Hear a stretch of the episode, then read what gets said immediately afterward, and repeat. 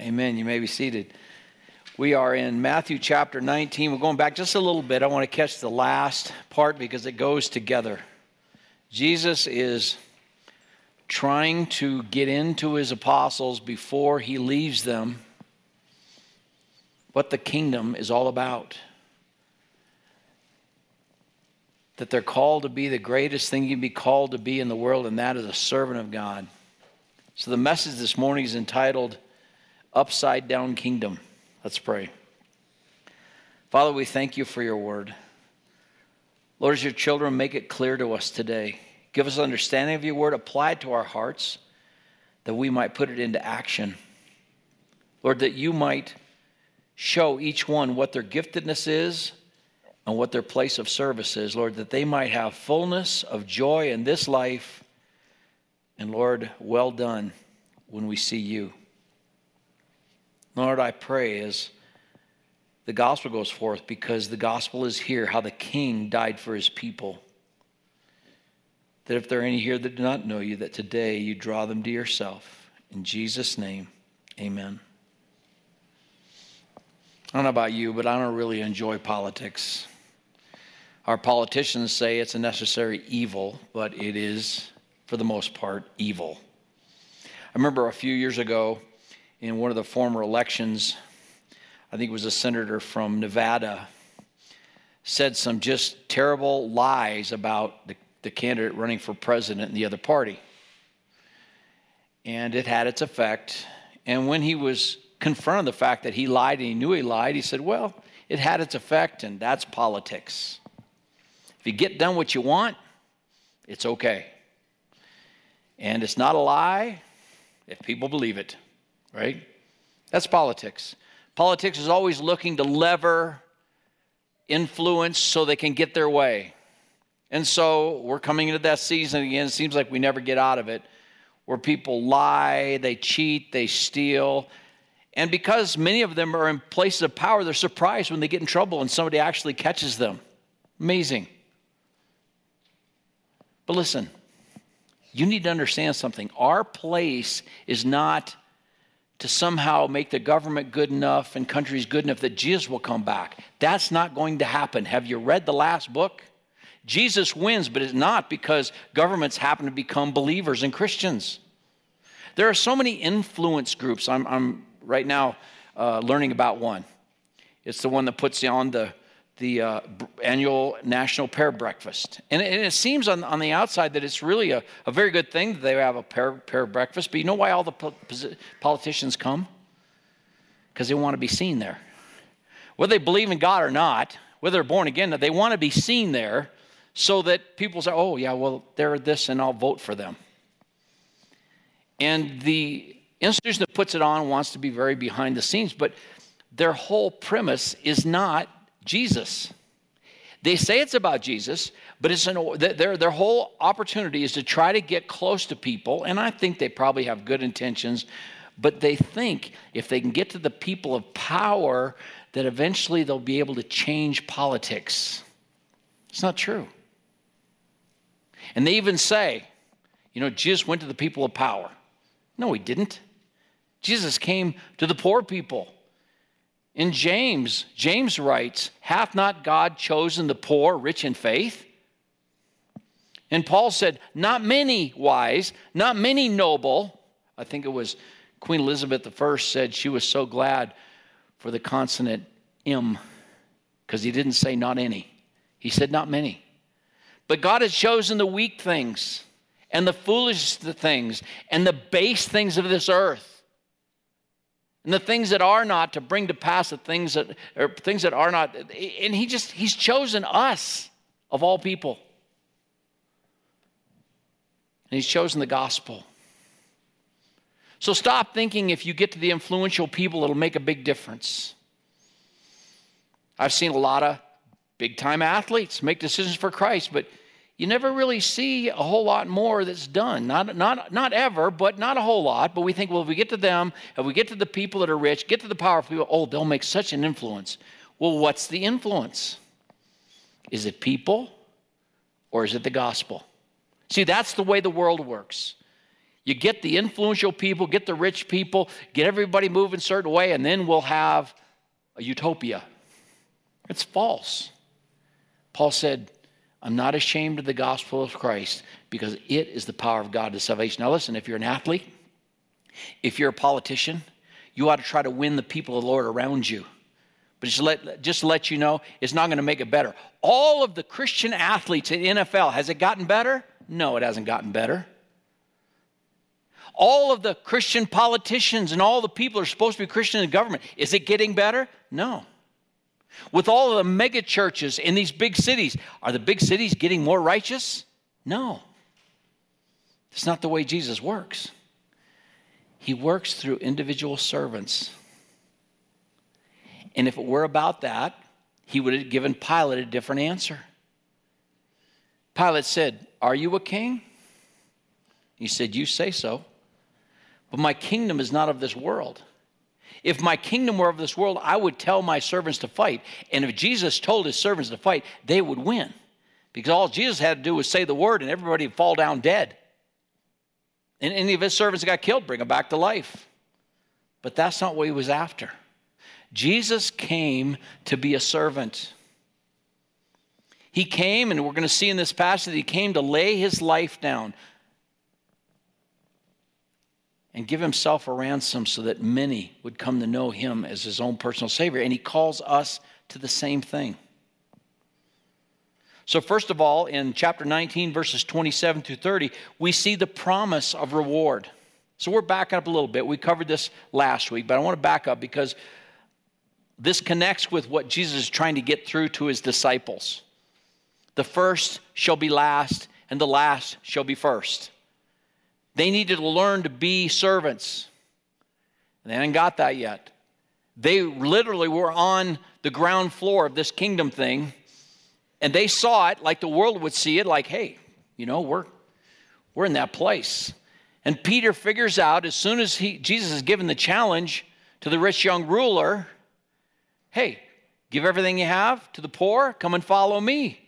And he goes away sorrowful because he had a lot of stuff. And all of a sudden, Peter says, Hey, we left everything. What do we get? Right? And Jesus gives them a promise. He said,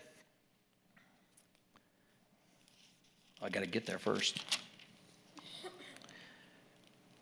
Truly I say to you, verse 28, you who have followed me in the regeneration when the Son of Man will sit on his glorious throne, you will also sit upon 12 thrones, judging the 12 tribes of Israel.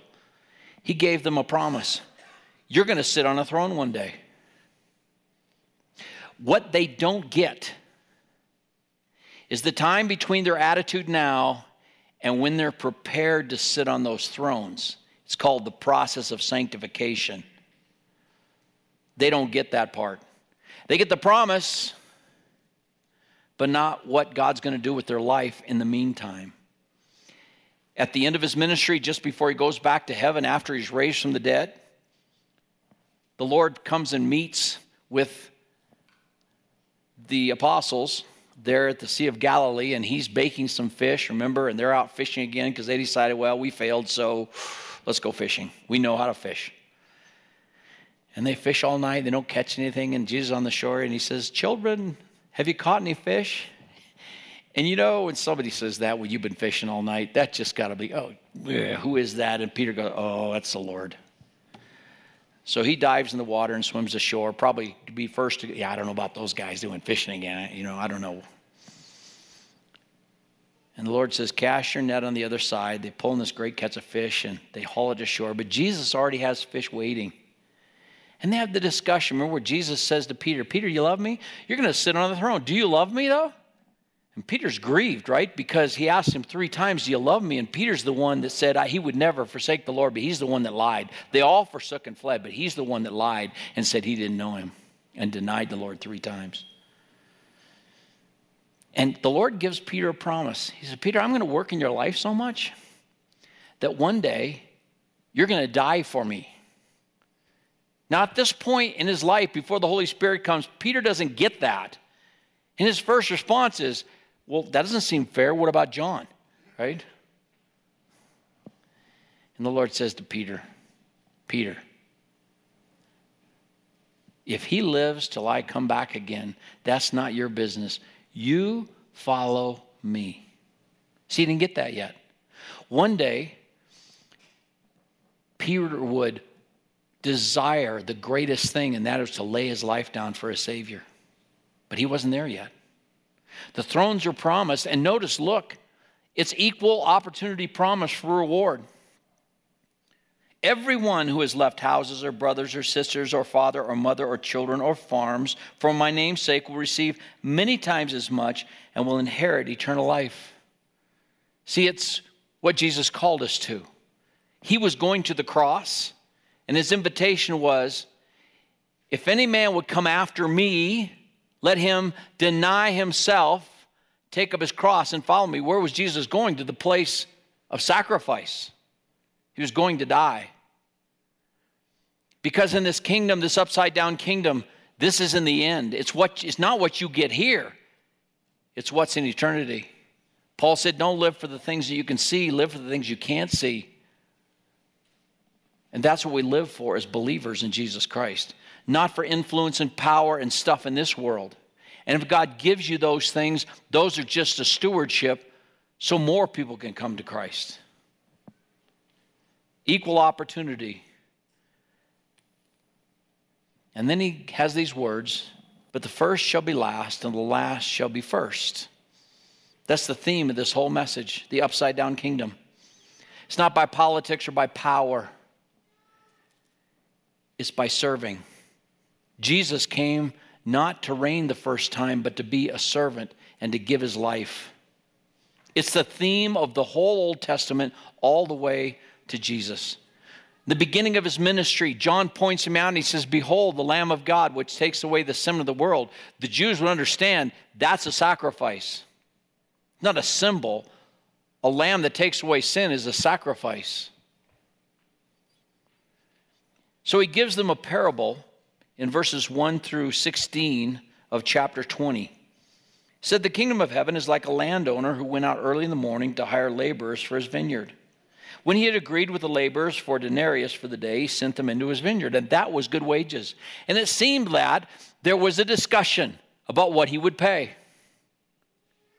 And I think this landowner, because this landowner is the father, pays much more than is earned.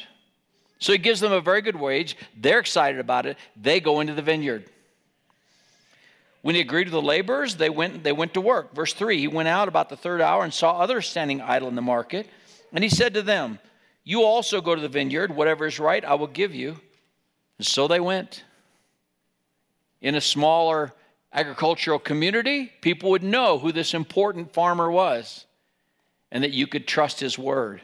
So they just went to work believing that he would take care of them. Verse 5 again, he went out about the sixth hour and the ninth hour and did the same thing, and about the eleventh hour. Now, the day went from six in the morning till six at night. And this is probably harvest time. You know, they're in the vineyard. Once the grapes need to be harvested, it's time to get them in. And so he goes out every hour so that there is enough laborers to bring in the harvest. He sees these the 11th hour and he went out and they were standing around. He said, Why have you been standing here idle all day? And they said to him, Because no one hired us. He said to them, You, you too go to the vineyard. When evening came, the owner of the vineyard said to his foreman, Call the laborers and pay them their wages, beginning with the last group to the first. When those hired about the eleventh hour came, each one received a denarius. When those hired first came, they thought they would receive more, but each one of them also received a denarius. When they received it, they grumbled at the landowner. Now that's human, isn't it? That's human. How come they got as much as we did? See, that's just part of the human condition. Don't think that you're special because you can tell when something's not fair. I hear this all the time. I don't think it's fair. Well, let me just just so if nobody else has told you this in your life, and this is one of the things that I emphasized over and over when my children were growing up. Life is not fair. Don't be a baby. Don't be that, that griping person. Say, I don't think it's fair. Nobody wants to hear that. God doesn't need to hear that. Now, what attitude could these servants have had? Wow. that's some guy. That the harvest is precious enough that he'll pay the same for an hour as he did for the whole day. He gave us what he promised us, and he is so gracious. I want to work for this guy. But they didn't, did they? And neither do we. Now, Jesus in this parable is not talking about reward for service, he's talking about salvation. The vineyard is the kingdom itself, the landowner is God the Father, the foreman is Jesus Christ. The laborers are believers, and the denarius is eternal life, which all received equally for trusting in Christ. The workday is the believer's lifetime of service to his Lord, and the evening is eternity. The thief on the cross that died in the last part of his life gets to enjoy heaven just like those that grew up in a Christian home, received Christ early, and served Jesus all their life.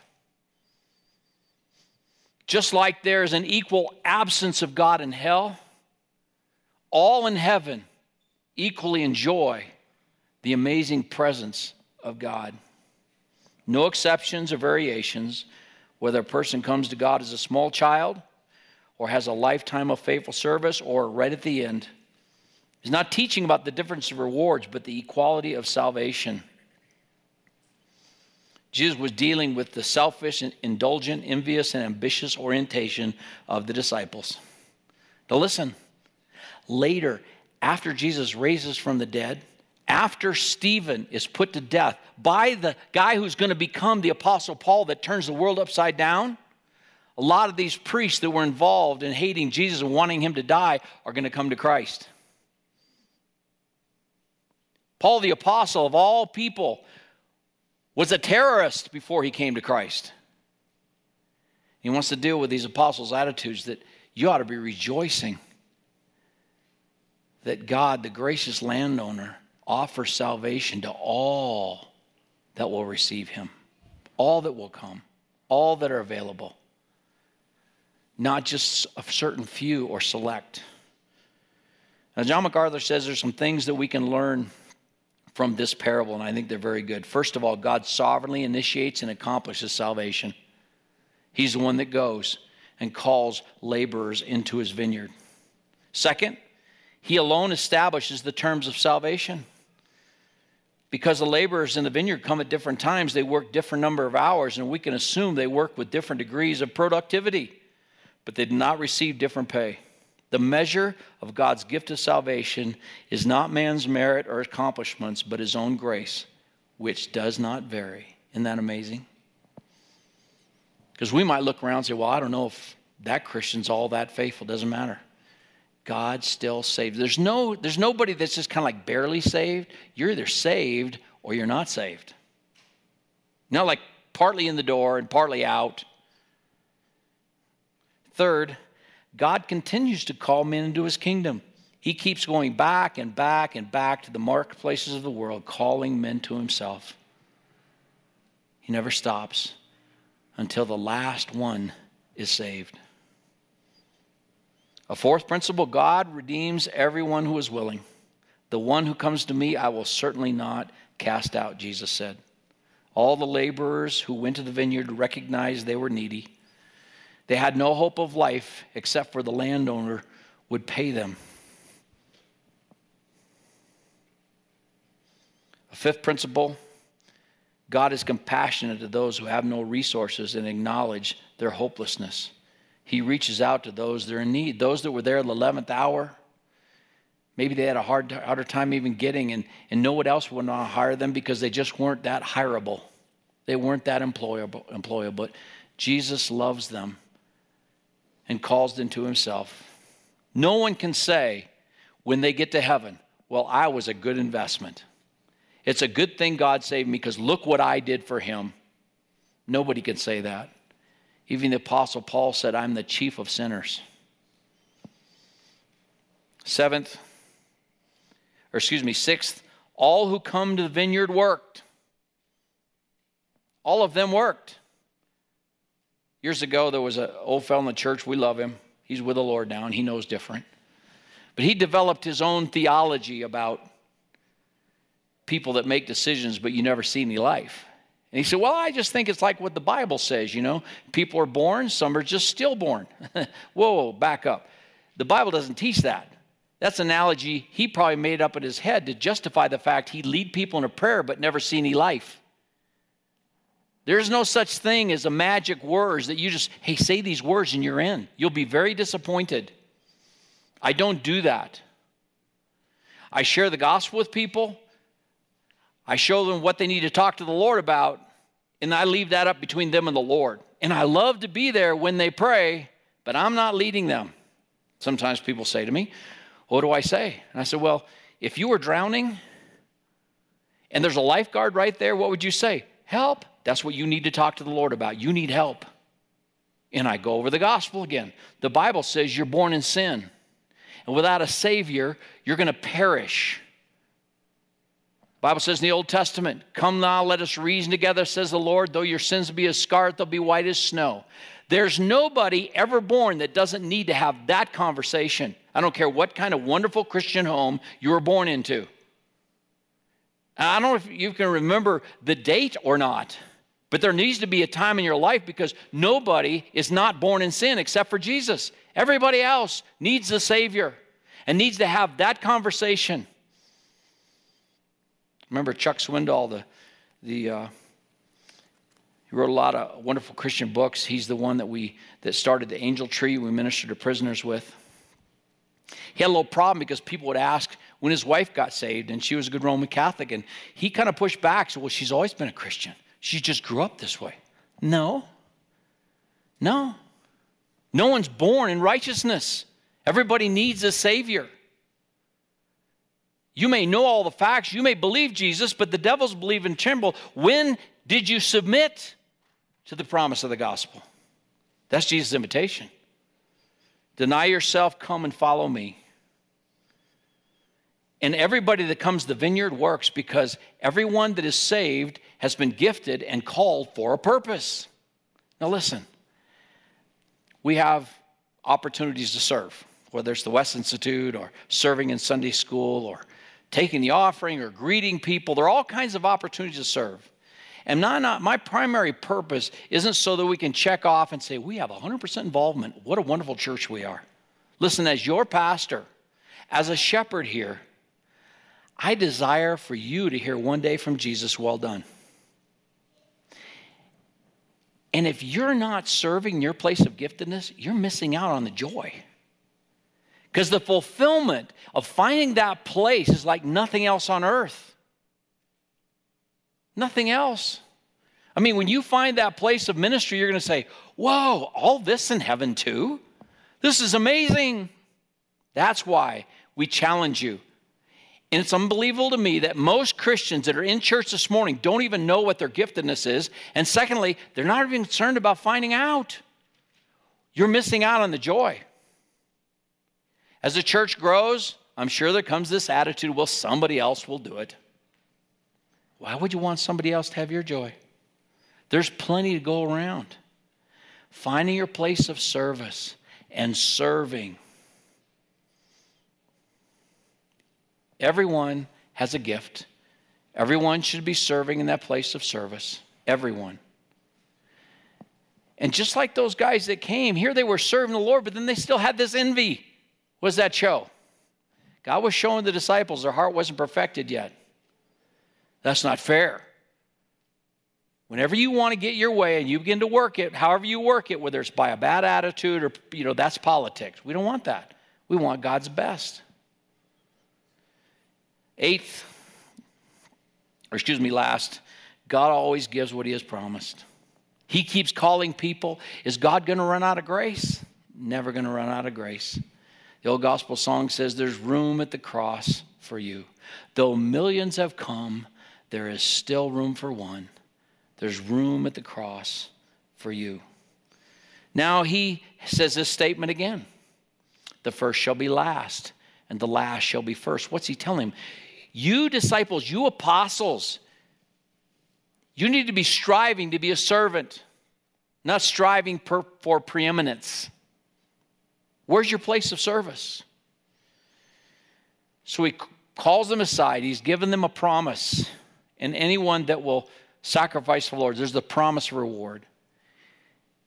He talks them about the amazing opportunity for the gospel and for salvation. And now he's going to pull them aside and tell them again, remind them again about his own personal ministry.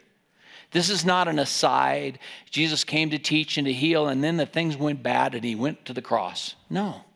It wasn't politics gone bad, it wasn't a plan that Satan destroyed. From the Old Testament, it was prophesied from the third chapter of Genesis that one day a Savior would come. Satan thought he'd destroyed God's kingdom, but there was a Redeemer that was coming, and the promise from clear back from Genesis 3 that one day Jesus would crush the head of the serpent, even though the serpent would bruise his heel, which was before crucifixion was even invented. There and in Psalm 22, crucifixion is lined out pretty carefully. And so he pulls them aside. Verse 17. Now, what's happened in the timeline is Jesus healed Lazarus already. And now, getting ready for that Passover, the third Passover his ministry, the last Passover before he's offered on the cross as the Passover lamb, he goes back north from Jerusalem and he joins the pilgrims that are coming down. We'll talk more about that next week and they're nearing Jericho, and we're not going to get to that part this week. But he tells them for at least the third time what's going to happen when they get to Jerusalem. They're all waiting for the kingdom because, and they're trying to line out, well, what is our part? We want to have our part. We're on the bottom floor. What's our place of opportunity, of, of influence and power? So he pulls them aside. Behold, Verse 18, we're going up to Jerusalem, and the Son of Man will be delivered to the chief priests and scribes, and they will condemn him to death. And will hand him over to the Gentiles to mock and scourge and crucify him. And on the third day, he will be raised up. That's why Jesus came. He came to be the Savior. The point of his whole life was to live his life, and for the last three and a half years, live it before the nation of Israel be recorded for the whole world to know that this lamb was without spot, without blemish. The sinless Lamb of God, Lamb of God was going to go and offer his life. And when Jesus goes to the cross, you don't have to come here too many weeks, and you're going to hear this over and over again. It's not Satan that punishes him there. John MacArthur says from 12 to 3 o'clock in the afternoon on that day he was crucified, hell came to Golgotha and the wrath of the Father was poured out on the Son.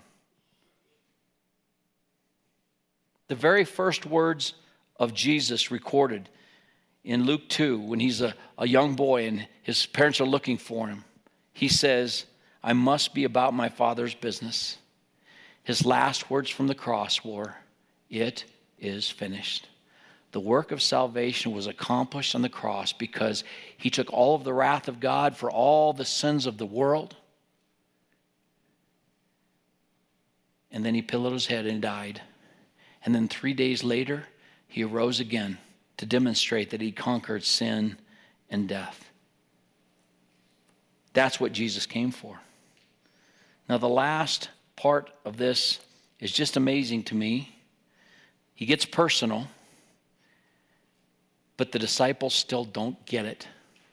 I mean, he shares his heart with them. And the next thing, here's James and John bringing their mother to ask, listen, we heard about the 12 thrones, but, you know, we really like to have, you know, right and left side.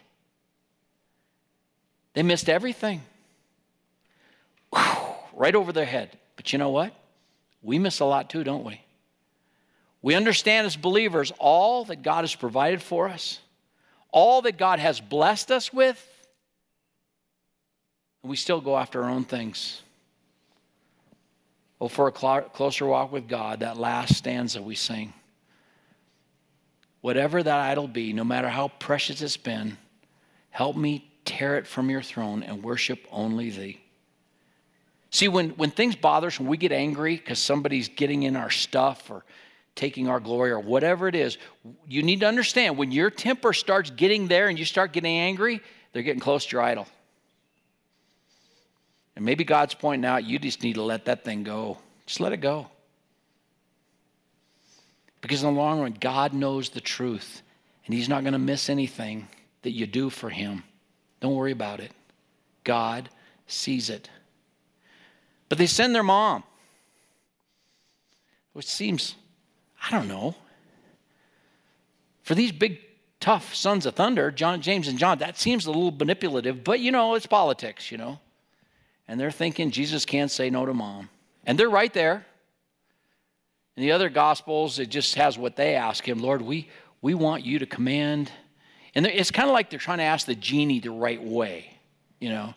You ask a genie the wrong way, you ask him for a million bucks, and you end up with a yard full of deer, right? So, okay, Lord, we're going to ask this real careful. We wish that you would do whatever we want you to. You said whatever we ask, right? So we want to be first and second. You pick first and second.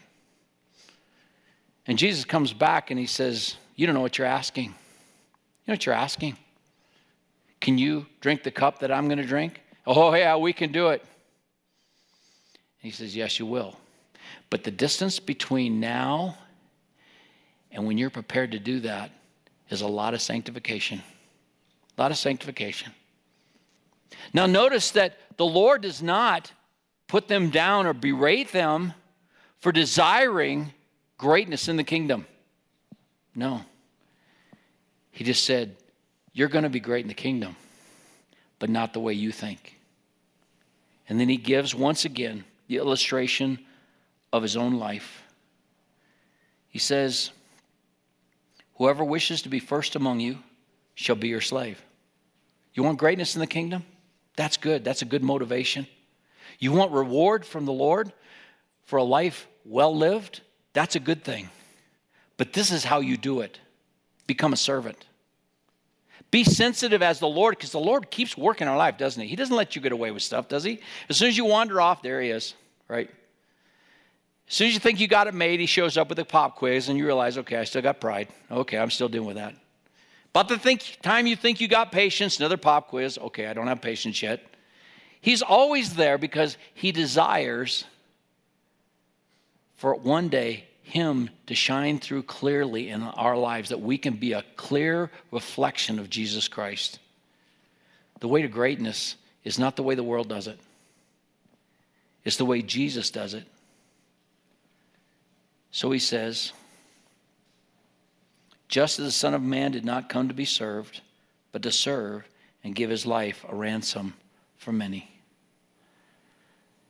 If any man will come after me, let him deny himself take up his cross, and follow me. Where was Jesus going? To his place of service. The place where he would lay his life down, where the king would die for his own people. And one of the most precious, I think, verses in all of Scripture. It says it, I think, best in the King James, Revelation chapter 1, verse 5. The King of kings, the Lord of lords, the King of all the princes of the earth, stoops down washes each one of us from our sins in his own blood. That's a king. That's a king that's worthy of our service of our whole life. Father, we thank you for your love for us. Oh Lord, work in our heart the desire to be like you. Not to be our own business, but to be about the king's business, and that's serving others as we serve you. And Lord, the world's not going to understand and it's not going to look like greatness to the world, but Lord, more and more help us to focus on you so that what we care about is what Jesus thinks. And Lord, I pray this morning, if there are some here, they've never surrendered to Jesus, they don't, they don't know you, Lord, as their Savior, that today would be the day you draw them to yourself. They accept eternal life from your hands, and you wash them from your sin, from their sin, and set them free to serve with all their life. We'll give you all the glory in Jesus' name. Amen. Let's stand and sing together.